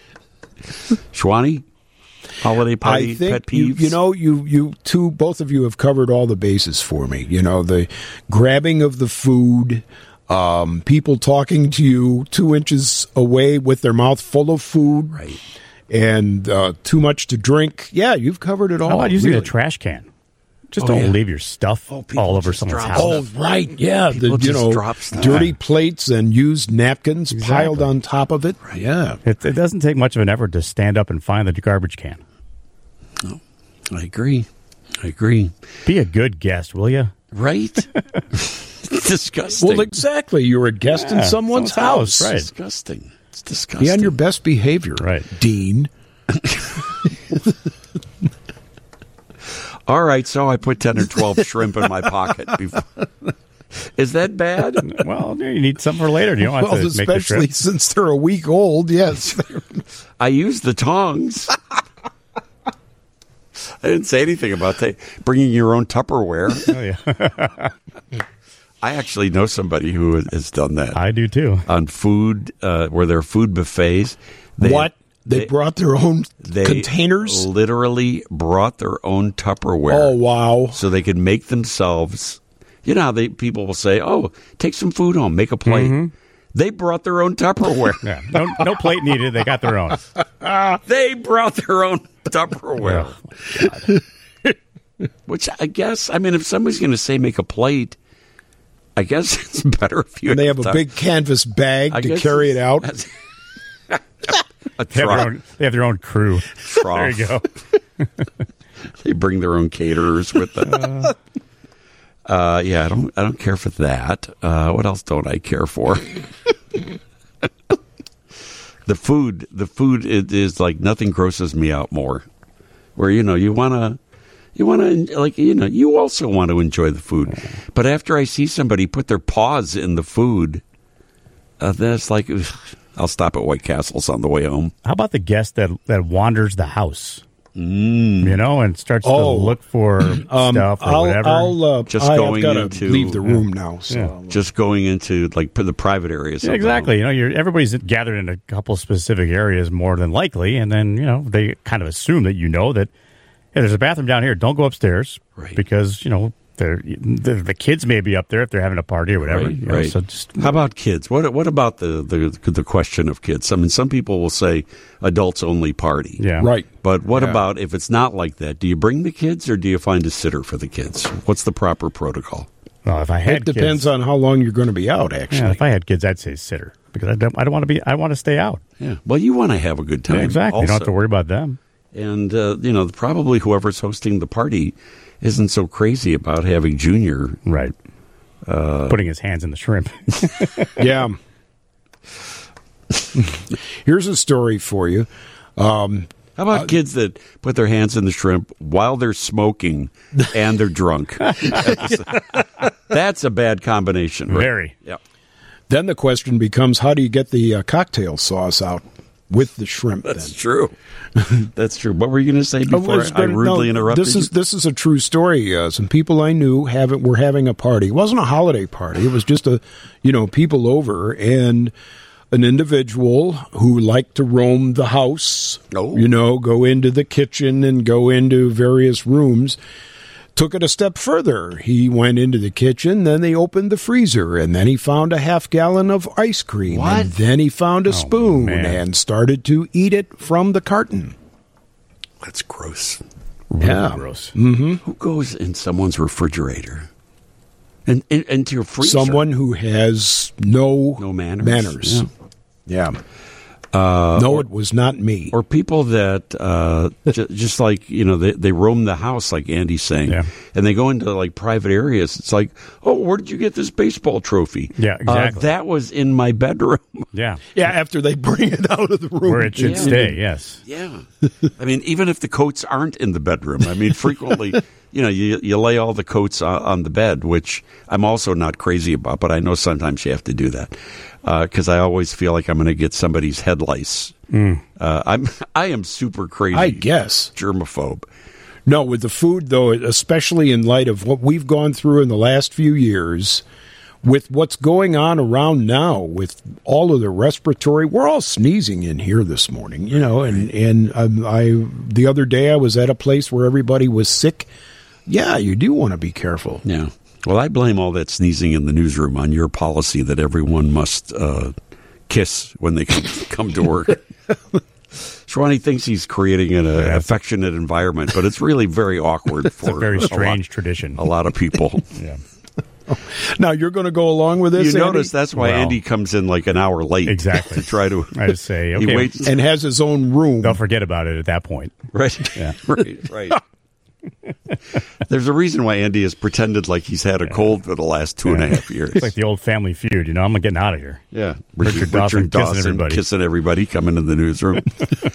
Eight four seven area code. Back in the day, I worked at Boston Sea Party, Seafood Party. Remember that place? yeah, sure. Boston. Uh, was it Boston Tea Party? What was it called? I think it was Boston Sea Party, Sea seafood seafood Yeah. restaurant. Uh, they had buffet tables of cold and hot seafood, and we had a woman who came in and started dumping clams and oysters in her purse Oh, oh wow! in a plastic bag. Oh, well, that's just like you said. No, no, she forgot the Tupperware, Yeah. so she's going to use her purse. I mean, I'd watch my grandma every once in a while, you know, put some sweet and low or you know, Right. maybe a roll, Oh, but not clams and No. oysters. Oh, no. Oh yeah, yeah, yeah. When after my mother passed away, I found thousands of packets of Splenda in her house. So I know she didn't buy them. So I will just apologize to the Illinois Restaurant Association now. I'm sure my mother caused a great financial uh, wo- wo- Upheaval. in the theft of Splenda over the last several years. Uh, so yeah, they, I mean, those are use. Uh, how about you just use some common sense when you go to a uh, office party, especially you know work parties, especially Oh yeah, extra extra uh, good behavior. Yeah. You want to be if- invited back, right? Even if they're serving drinks at an office party, I will never have an alcoholic beverage at an office event ever. I, I just think it's not good. Yeah, I might have one and just kind of hang even if to it all it's night. even if it's after business hours. Yeah, I, I, I just don't. I don't want- blame you. I don't want to be drunk. No, I don't you blame you. people. Yeah, My behavior is bad enough I when was I'm just sober. going. You said it. Yeah, I didn't. I, Can, can I give a, a real quick sports story here? There's some, uh, something uh, kind of breaking here Yes, with the, the, the college football playoff rankings Uh-oh. are being announced right go. now, the Here final ones. Uh, Michigan number one, Washington number two, Texas number three, Alabama fourth. So those four teams will be competing for the national championship. The five and six teams, uh, Florida State and Georgia. Georgia was number one as of uh, this time last week, but uh, lost to Alabama yesterday. So it's Michigan, Washington, Texas, and Alabama. So Michigan plays Alabama, and Washington will play Texas, and the two winners will face off for the national championship. any surprises in that? Yeah, lots of them actually. I mean, uh, Texas made a good showing.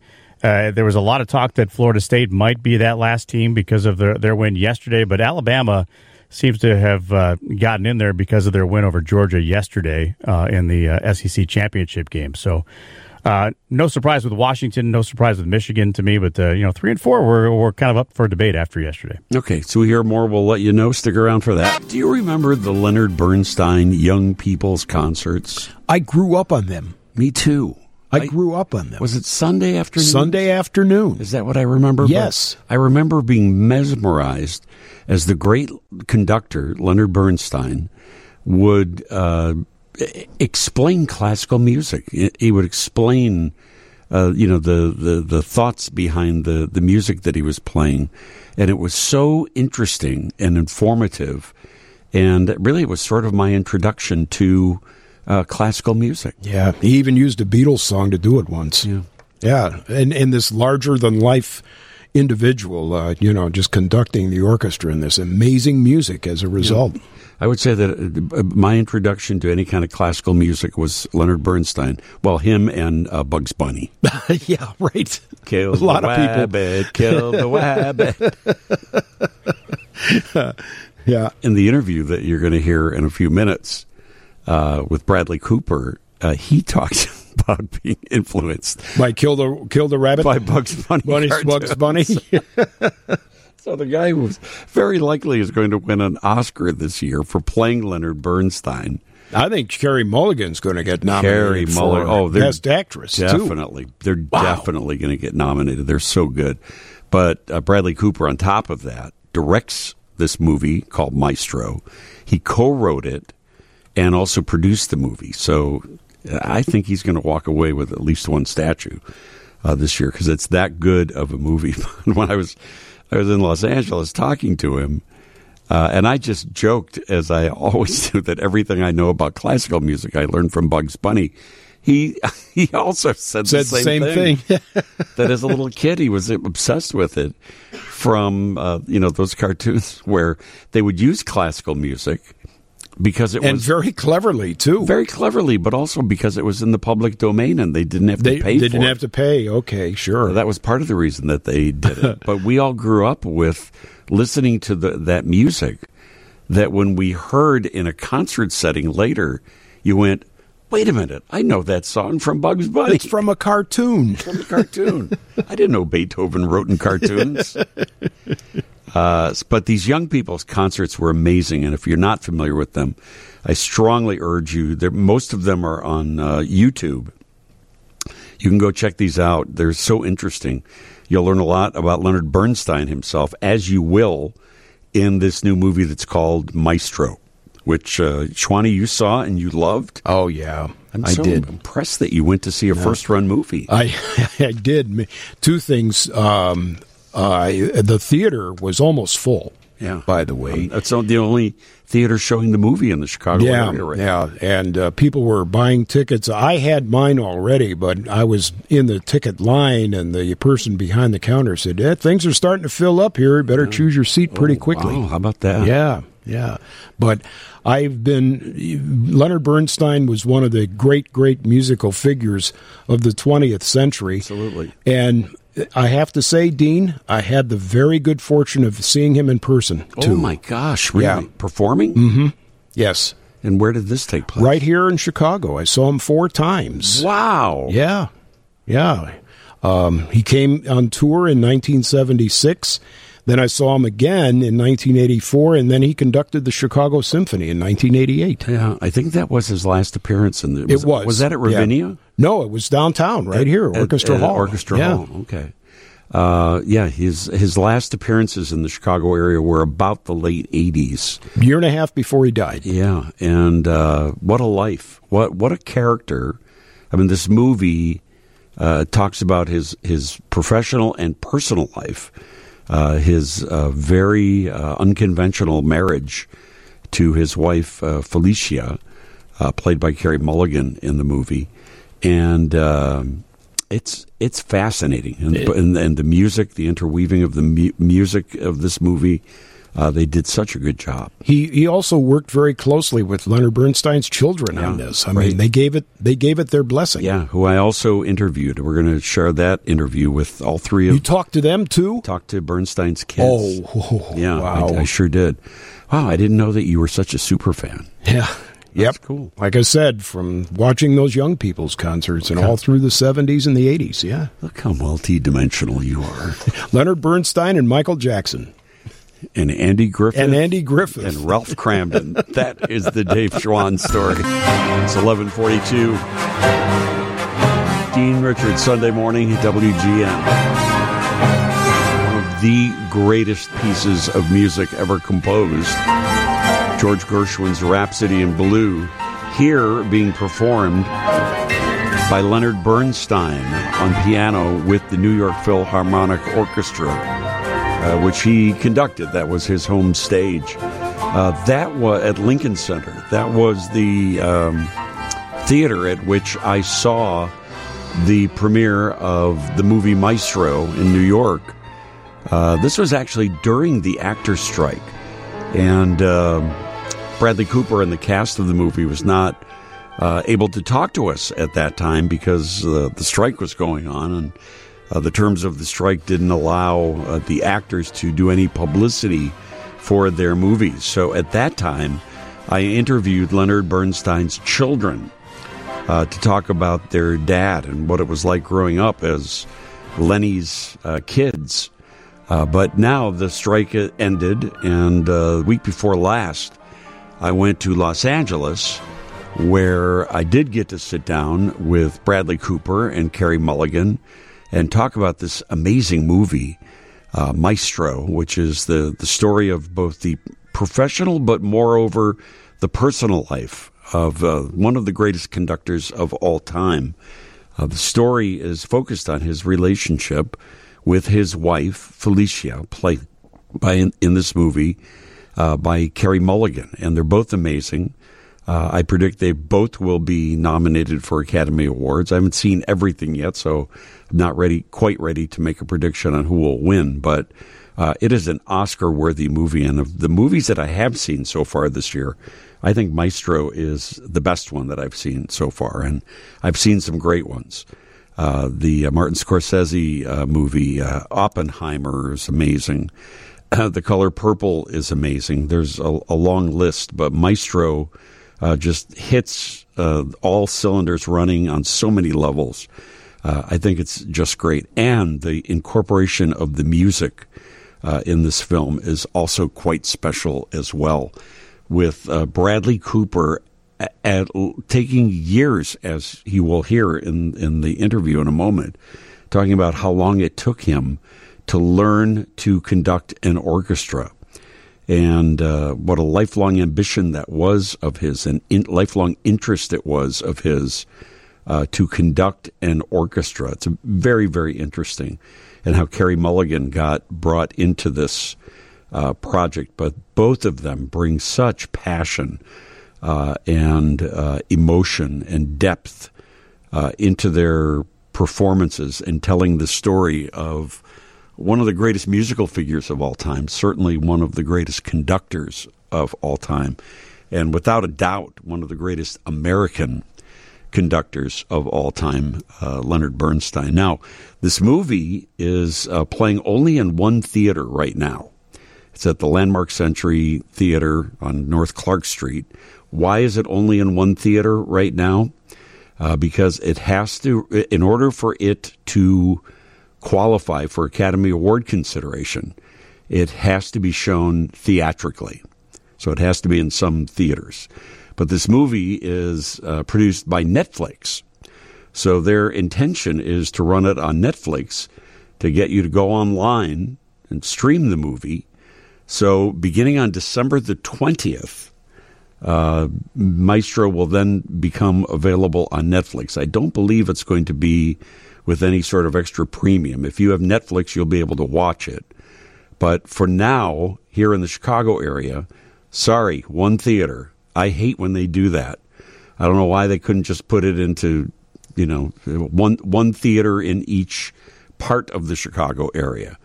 Uh, you know, one South Suburban, West Suburban, in the city, North Suburban, Northwest. You know, why, why couldn't they put it in a half a dozen theaters? Uh, that that I don't get, just to make it a little more convenient for people. But they want people to come and see it on Netflix, so you know it's their business, and uh, I guess their de- decision uh, to make. But th- that's the way it is right now. One theater for now, starting December twentieth on Netflix. You will be able to uh, see the movie Maestro, which I cannot recommend any higher. I gave it a Dean's List A. I, I think it's so great. And when we come back from the break, my one on one interview with Bradley Cooper and Carey Mulligan next. A rare treat. A little uh, classical groove to the show here this Sunday morning. Leonard Bernstein and the New York Philharmonic Orchestra. By the way, correct pronunciation Bernstein, not Bernstein. Almost everybody says it incorrectly, but the way that Mr. Bernstein said it was Bernstein. Lenny, as we like to call him now. Lenny. Uh, playing some uh, Shostakovich here at the New York Philharmonic at Lincoln Center in New York. Symphony number five, for those of you keeping track. Uh, part of the joy, I, I do love classical music. It takes me, I close my eyes and I listen to the music, and it literally, I feel like I'm being transported. You fly in the cradle of this music. I didn't know you were a fan. I am a, I am a fan. I took many classes in college. Yes, I went to college. I know that, but I didn't know you were. I didn't know you liked this music. I, I dig the Shostakovich. Or as they said in, um, I'm a Shostakovich, like a Swifty. I'm a Shostakovich. no, I do love it. It, it, it. I, can't really. I can't think of too many more types of music that literally take me someplace when I listen to it. Do you know what I mean? Does that sound weird? no, it doesn't, not at all. Especially this piece. I remember when I was a, when we were in grade school, Edward Cole School on the sou- south side. We would occasionally go to field trips to Orchestra Hall to hear concerts. And I remember my eighth grade teacher, Mrs. Kostakis, saying, Close your eyes and listen to the music and see where it takes you. And I did that. And that's how I listen to classical music now. Takes me someplace. Yeah. Oh yeah. Wish it took me someplace with a White Castle. Because I'm a little hungry, to tell you the truth. Did you go around the corner to the McDonald's after the concert then? no, I wish we did. oh, okay. I wish we did. Uh, but I, I do love it, and um, as uh, I, I mean, I can't praise this movie enough. I'm highly recommending it to you. I wish it were in more theaters. Uh, maybe once it starts getting Academy Awards, they might expand it beyond Netflix. That I don't know yet, but uh, it was a real treat to uh, sit down with Carey Mulligan, who uh, plays the wife of Leonard Bernstein in this movie, uh, Francesca, and the Felicia. Felicia, Felicia, excuse me. Yeah. Uh, the um, writer, the producer, director, and the man who plays Lenny himself, Bradley Cooper. I have not been able to stop thinking about this movie since I saw it at the film festival in New York. That's that's how obsessed I've been with what you've created. Um, you know, as as the star, as the director, as the co-writer, producer. The more I thought about this, is it was very Bernstein-like of you to be conducting this film. I mean, the way he conducted arpeggios and crescendos, you were conducting the flow and magic of this movie. Did it feel like that while you were doing it? Uh, it, it did feel like that in the sense that uh, I always envisioned this movie as as having a rhythm to Lenny's music, which is what it does, and wrote scenes to that. So, in that sense, in terms of the the movement of the camera, the lens choice, the composition, it was all musical. Um, I didn't necessarily think that I was conducting the whole movie, but in retrospect, I think it was probably a gift that Lenny gave me uh, to wear all these hats because that was the only way that uh, I was going to be able to channel him. Yeah, as I as I watched that a scene in which you're conducting, uh, and just feeling you watching you bringing in different parts of the orchestra during that whole thing. It's like that's what he's d- did for the last six years, Right. In in this movie, it was. Uh, Um, thank you. yeah, it was amazing. And Carey, for you, I had read that you said that you were in before you even saw the script for this. What was the attraction? Way before. Years before. A long time. How do you do something like that? Well, to get to act with, well, before I even had seen his work as a director, just to get to act with Bradley, because I'd always wanted to act with him. And um, we'd known each other, you know, a little bit as friends. And um, and so the prospect of getting to be, you know, and, and from the beginning, it was a story about a marriage. So I thought I get to make a film with him where we have this equal parts marriage, and that would be fascinating. And then I started to learn about these characters. But it was really, and then not long afterwards, I saw I, I saw A Star Is Born, and I remember exactly where I was. I remember coming out of the theatre, and it was in a theatre that was midtown, and I just I walked down forty blocks with my friend Zoe Kazan, who came with me, and we just talked the whole time about what an incredible director he was. So the two things combined to get to act with him and then to be in his next vision just was obviously a no-brainer. Yeah. Um, the uh, other thing that I read that you had said that he he changed the way that you approach acting. Can you explain that? Yeah, um, I think you know I, I we talked I, I we worked with this incredible. Um, coach for, for th- this woman Kim Gillingham who who works does dream workshops and we did six days with her and she's someone that I had worked with a bit before um, but I'd never done a workshop like this and Bradley asked me to do it and the idea essentially was to sort of go into your subconscious try and make it feel like you're not acting so you kind of connecting your subconscious to the material so that you're not having to sort of muster up lots of acting when you get to shooting it but I had I'd been talking to Kim before about what Bradley had asked of me in this project and that he'd asked me to go all in and that I had a certain reticence to that and that I felt that throughout my career I'd had this sort of slightly tentative feeling when it came to really committing to things on camera. Um, and I think that through watching this and watching the commitment and what Bradley put into it, it felt like there was no choice. And he also made the environment so um, unbelievably safe that I sort of was. The, it, it did feel like the first time I could just sort of go all in. I uh, I I loved what you had said that you were uh, obsessed with conducting as a kid, just you know the movement, I guess, and that you were inspired by Bugs Bunny. Yeah. because I was too. Yeah. I, I always said that everything I knew about classical music I learned Yeah. in Bugs Bunny cartoons. right, yeah. But how? Uh, e- explain that to me. I think there was just something about the, the, the control, the, the, the magical power one could have if it, just by the move of a hand and mu- this incredible music came out. You know, from watching Tom and Jerry and Bugs Bunny when they would do that in the cartoons, and then I just spent hours and, and hundreds of hours. Uh, fake conducting. And so i always felt and then uh, fast forward to grad school ellen burstyn was doing a workshop and she asked us to write a monologue for a character. And i wrote a monologue for a conductor and private moments in acting classes i would always do conducting. It was just something i knew was deep inside me. So when this project came around i thought oh i think i have all this built-in rehearsal and work that's inside of me really that i could help you know bring into what the next work i was going to do Bradley Cooper and Carey Mulligan talking about their uh, new movie that's called Maestro. It is in exactly one theater in the Chicago area. Wish it was in more. It's not. Uh, it will be on Netflix December the 20th. I would imagine after it starts to uh, gather uh, Oscar steam that they might bring it back into theaters. That's the way they normally do it, but uh, Netflix hasn't announced that yet because they want you to come to Netflix to uh, to see the movie.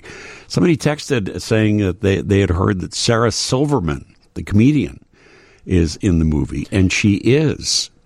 Were you surprised too, Schwani? I Yeah, she plays Bernstein's sister, Shirley. Yeah, yeah, a dramatic role. It's She not- was very good at she- it too. she- it's a little bit funny, but it's not really a comedic. well, it's Sarah role at all. Silverman, but you know, Yeah, but but uh, yes, she is uh, in the movie. All the performances are uh, terrific.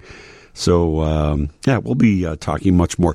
Oh, and my interview with the children of Leonard Bernstein, a little closer to when the movie uh, goes to Netflix. So that's going to be uh, in a couple of weeks. We'll update news and get into our food time segment next. And coming up, we're going to uh, get into our food time segment this week.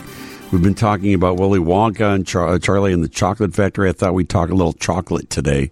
Uh, that's coming up in a minute. But first, Schwani, Mhm. I wanted to acknowledge our fine, fine, wonderful, uh, delightful radio audience that we have here every best Sunday, in the world. Sunday morning. We get, people are so sweet and so nice and so generous. On the flight back, I was in London last week. If you weren't listening earlier, and I'm on my flight back, and uh, several of the flight attendants come up and uh, uh, you know they they bring me like a little cookie or something. They go, I just want you to know, I enjoy you and Schwani on Sunday morning.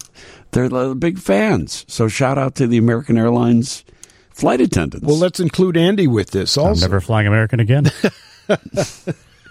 Were they now? Now the question is: Were they standing in a group of two or three and kind of pointing at you and giggling a little bit? No, saying, "Do you they think were- that that's the, that that's Dean No, they were coming up to my seat. They came up to my seat and like whispered it to me, oh.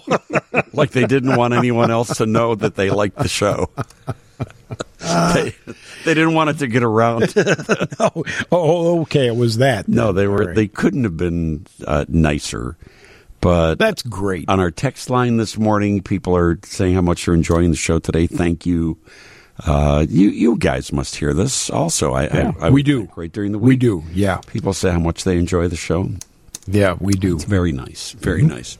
I was uh, at the uh, grocery store, as I am prone to be on Saturday morning. I've talked about this many times. This, I like to go in super early uh, before the store gets crowded and do my shopping. Now the, the weather's getting colder. Do you bring a heavier coat to cover up the uh, cart? I bring a canvas tarp. I bring a canvas tarp because I've joked that I cover my cart because I don't want anyone judging me on my selection. As if they don't judge you already. Yeah, as if I don't give you enough reasons already to judge me. And believe me, if you see me on a Saturday morning, you are not seeing a pretty Dean Richards on this. You are seeing an unshaven mess of a person. You would think, oh, that poor homeless person. Um, but anyway, And look at that coat. right? Why does he have it draped over his food? But you know, I've joked about that. I don't want to be food judged.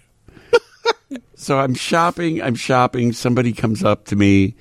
Uh, are you Dean Richards? Yes. Oh, I, I enjoy you on the TV morning news, and you guys on Sunday morning. I enjoy you so much.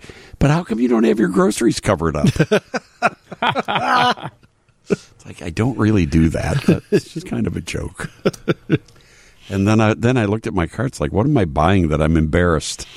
The you know this woman is food judging me now. Now I feel like I do have to cover my food because you know you make some extravagant choices. You know you get two three bags of chocolates in there, and people are going to go, mm-hmm. That ex- that explains a lot. Dean Richards Sunday morning on WGN, getting into our food time program, Chicago Radio's only cooking and dining show. The award winning All Things Edible program heard every Sunday, more or less at this time. And uh, this past week, I did my first chocolate making. I'd never done that before. I've made uh, like chocolate mousse, I've made uh, like chocolate uh, cream pies, but no kind of uh, chocolate ever until I went to a chocolate making class it, while I was in London doing uh, my interviews and attending the world premiere of the new Wonka movie, the new Willy Wonka movie. Part of uh, you know what they did was they set us up with chocolate making class because it's Willy Wonka and you know chocolate and all that. And uh, they had an expert chocolatier uh, show us how to make these beautiful, delicate, uh, almost tulip like creations made out of chocolate. Uh, there, it, it was amazing how it's done, uh, how painstakingly it's done.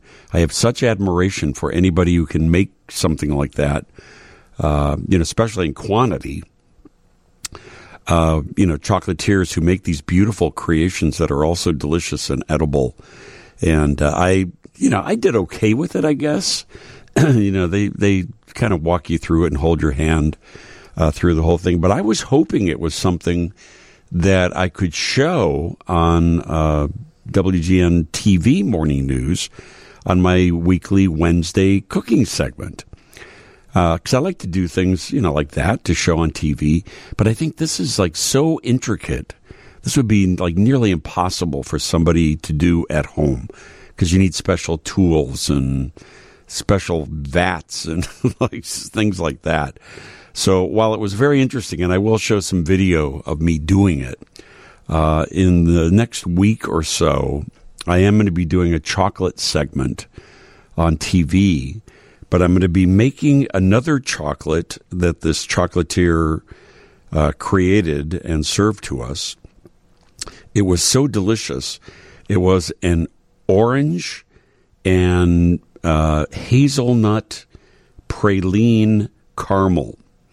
So it was a caramel, a very light, sweet caramel with uh, fresh orange zested on top of it with uh, hazelnut uh, mixed into the whole thing. And uh, I'm going to make that into like a like a slab of chocolate. I'm going to make it probably not on a slab, but you know, like in a in, in a, a sheet pan. Uh, that you will also be able to easily do at home. I think I figured out a good recipe of how to do this of mixing the chocolate and the uh, hazelnut praline and the orange and the caramel. I'm going to mix it all together into a something that you would pour into a sheet pan, put it in the fridge, let it harden up, and then break it up into pieces. And I think it would be a nice Christmas treat. So uh, look for that in the next uh, couple of weeks or so. This coming Wednesday on my cooking segment, because uh, Hanukkah begins on Thursday night, I wanted to do something that makes sense uh, for the holidays, for hol- you know holiday gathering. Uh, w- uh, and for Hanukkah, often uh, brisket is served. And uh, I came up with a recipe. I wanted to do something other than just, you know, like a regular brisket, a roasted brisket. So I came up with a brisket that is made in the crock pot, slow cooker, uh, and is made with uh, sort of a honey cranberry glaze. So, you know, it's like the deep richness of a brisket, but a little bit of the sweet and tartness of uh, whole cranberries at the same time. So that's going to be this coming uh, Wednesday on WGN uh, TV Morning News. Meantime, wanted to open up the phone lines. Some of you, uh, I really honestly do not do uh, baking and desserts very often. This foray into the chocolate making really was a first for me. And uh, when I do any kind of desserts, almost always it's the first time ever. I'm more of a more of a cook than a pastry chef uh, or candy maker or anything. But I know, especially this time of year, a lot of you are doing cookies. A lot of you are doing sweets. A lot of you are doing these kinds of things. What's your best sweet treat that you do for the holidays? Can you share that with me? And maybe we can, you know, kind of share recipes here a little bit this morning. Your best sweet treat, if it's chocolate, all the better, because uh, I'm like, you know, chocolate is on my mind right now because of all of this Wonka chocolate making that I've been doing. But you know the number, right? 312 981 7200, either on text or I'd love to hear from you on the phone line. 312 981 7200. What's your best holiday sweet treat? Tell me about it after this. 1225 Dean Richards Sunday morning and our food time show on the air. Kind of a mini version this week. He's getting ready for Joe Brand's Blackhawks pregame show coming up next. Uh, looking for some uh, holiday sweet treats. Ronnie, what are you making uh, this this holiday season? Well, what everybody loves, they beg me for, and it's Oreo cookies chocolate balls. Oreo And, um, cookie chocolate balls. Tell me about that. Okay, you take a package of Oreo cookies and you grind them up in your um, however you grind up crumbs and stuff like that. Put it like in the food in the food processor, something like that. Yeah, in the food processor, and then you add an eight ounce package of cream cheese into that. Oh, nice. And get that all nice ground up in the food processor, mixed Okay. up together. All right. And then you make you make balls out of it and put them in the freezer for about an hour or two to get them hard. Oh my gosh! Melt some good good chocolate, like a Godiva chocolate, uh, little pearls or whatever. Ah, Yes. And then you dip them in that. Okay. So you melt And, you melt down the chocolate. You take the frozen And Oreo balls. And dip them in the chocolate. Oh, and baby. then sometimes I'll put I'll put like sprinkles on it or something, depending the time of the year. Yeah. To And I use white chocolate too sometimes. Yeah, but it's like oh, they there's three hundred and like twenty calories each. So um, I didn't say that right. three, wait 320 calories for each ball. yes. Oh my. Yeah. Oh well. Oh well, it's Christmas. They're not that big. It's like a normal scoop you'd use for uh, Right. making cookies. You know, scoop, Right. Yeah. Little- But they, I tell you, people just go crazy for them. Like, You got to bring those, please. That sounds really good. Now what? Now what if I put Mm-hmm. what if I put a little orange liqueur, say something in the chocolate, something like That would be real good. Yeah. Now, for this this year, I found uh, Oreo had some red velvet cake uh, Oreo cookies. Yeah. Oh wow. And so I'm going to try those red velvet Oreos and make them in it. Hopefully they'll it'll because you put cream cheese in it anyway. Right. Right. You know, so you've got the cream cheese there. Now listen, listen to this. What I'm making for. Listen to this. What somebody texted in. They are making a chocolate chip cheesecake with Oreo cookie crust. So they, so they take they they take the Oreo cookies and crush them down, add some butter to it, and some chocolate mm. chips. They press it down into a pie pan, and then mm-hmm. for, for the filling, they mix the cream cheese, uh, some sugar, mm-hmm. vanilla, eggs, flour, evaporated milk, and sour cream. Mix it, mix all that mm. together. That goes into the Oreo pie crust, and then they mm-hmm. uh, they bake it in the oven, 300 degrees, for 25 minutes. That's it's kind of a, a little bit like yours, right? You know that that would be good with the uh, red velvet Oreo cookie. That uh, that would be good with the with the red velvet uh, crust. that would be very festive, wouldn't it? Yes, yes, I'll have to think about that one. Yeah, I like that. But I love your idea with the chocolate. Wow, we've got we've got a lot of people with Oreo uh, Oreo recipes on our line. I love this on, on our text line here today. That's great. Good, good, good. All right, I'm gonna. I love your show. I'm gonna give yours a try because I love uh, that it's no bake. Oh, good. It's super easy, and yeah, right. uh, anytime anytime and I you can, can make them several days ahead. Right, right, exactly. Yeah. Uh, anytime I can break out the orange liqueur too, you know, uh, I don't, I don't Mhm, need much convincing with that. So, Yeah, that would be good. happy holidays to you, Really? Ronnie. Thank you so much. You too. Thank you, Dean. Really, okay. really appreciate now. it. Yeah, we've got uh, folks here with raspberry almond shortbread thumbprint cookies. Uh, I like to make a chocolate Texas sheet cake. Uh, that sounds just plain old delicious right there. Uh, but I'm going to be experimenting with some chocolate recipes on my TV cooking segment uh, the next uh, couple of weeks as as we uh, get into the season here. Thank you so much for listening today. I always appreciate it very much. I'll see you uh, first thing tomorrow morning on Bob Sirott Show between eight and eight thirty, like we do every Monday through Friday, and on the WGN TV morning news. This coming week, I'll be talking with Emma Stone, who we saw on Saturday Night Live last night, Brie Larson, Mark Ruffalo, Willem Dafoe.